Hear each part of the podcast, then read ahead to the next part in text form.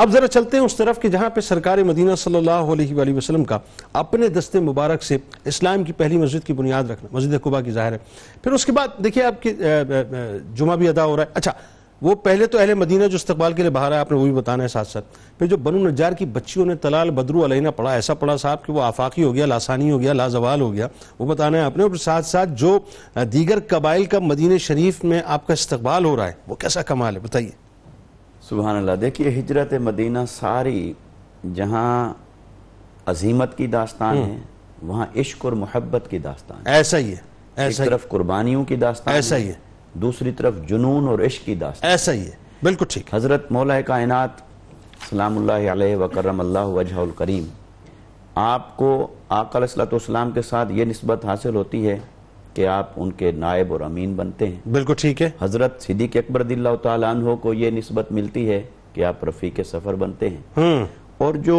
آقا علیہ السلاۃ اسلام کے ساتھ تین دن اور راتیں آہا ہا گزار ہا کے اندر آہا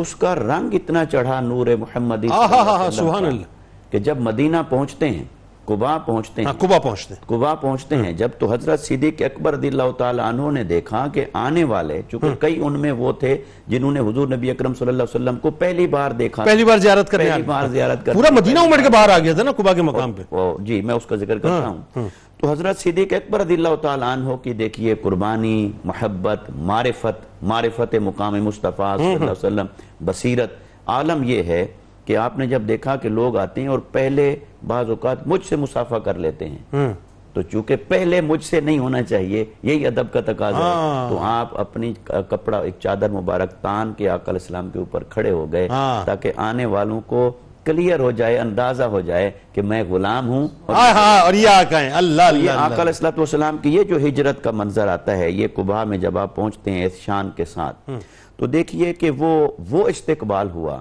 آقا علیہ السلام والسلام کا محبت کا جنون کا بنو نجار کے قبیلے کی بچیوں نے تو یہ پڑھا تالا البدر علینا من سنیات الوداع وجب شکر علینا ما دعا للہ داعی کہ ہمارے اوپر ایک چاند طلوع ہوا ہے آہا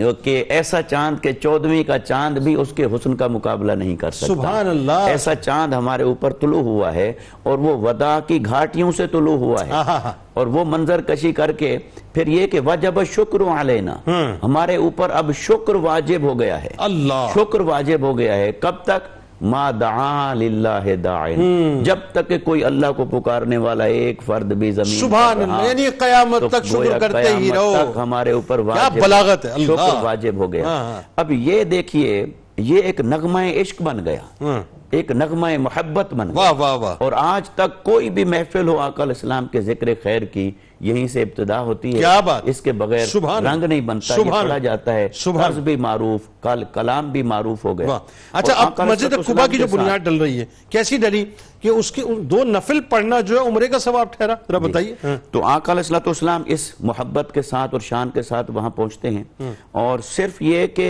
یہ بچیوں کا معاملہ نہیں ہے بلکہ مستورات اپنے گھروں کی چھتوں پر